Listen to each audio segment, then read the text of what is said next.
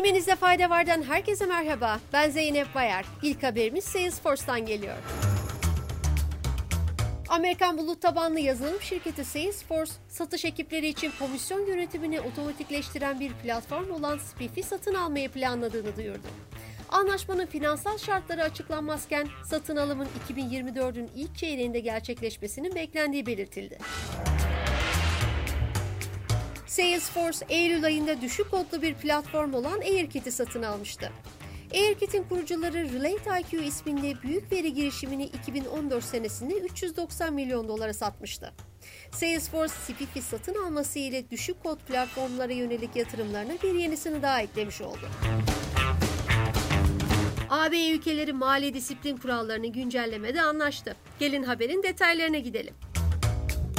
AB Komisyonu, COVID-19 salgını sonrası yüksek kamu borcu, teknoloji ve iklim değişikliğiyle mücadele için büyük kamu yatırımı ihtiyacı gerçeklerine göre güncellenen mali kurallar içeren teklifini kabul etti. Yeni kurallarda gerekli reformlar ve yatırımlar kolaylaştırılırken ülkelerin farklı mali durumları ve zorlukları değerlendirmeye alınıyor. Üye ülkelerin kamu borç seviyelerinin COVID-19 salgını sonrası rekor seviyelere çıkması ve AB'nin iklim, sanayi politikaları ve güvenlik hedefleri nedeniyle ülkelerin yeni harcamalar yapmak zorunda kalması mali kurallarda reformu kaçınılmaz hale getirmişti. AB'den Google'a kesilen ceza haberiyle devam ediyoruz. Amerikan teknoloji şirketi Google, Android uygulama mağazası Google Play Store'a karşı rekabeti baskıladığı suçlamasıyla hakkında açılan antitrust davasında 700 milyon dolar ödemeyi kabul etti.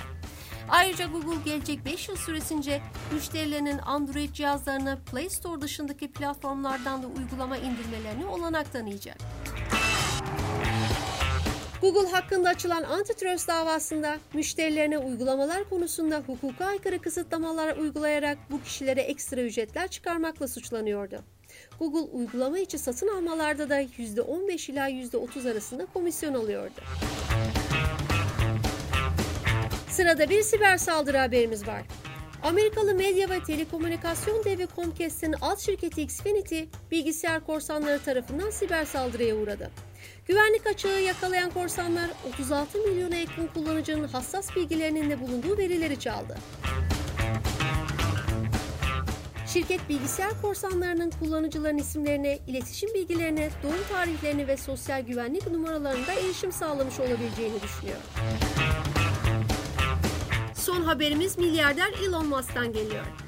Musk, ARK Investment Management kurucusu Cathie Wood ile X platformundaki söyleşisinde halka açık şirketlerin karşılaştığı regülasyonlardan şikayet ederek hissedarlardan gelen baskının verimliliği düşürdüğünü savundu.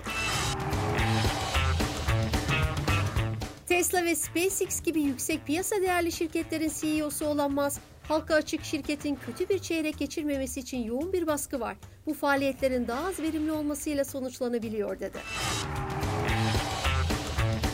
Öte yandan Musk, Tesla'nın halka açık olarak sermayeye daha kolay erişebildiğini kabul ederken SpaceX'in halka açık olmaması sayesinde daha yüksek risk alabildiklerini belirtti. Bugünlük bu kadar. Salı günü tekrar görüşmek üzere. Hoşçakalın.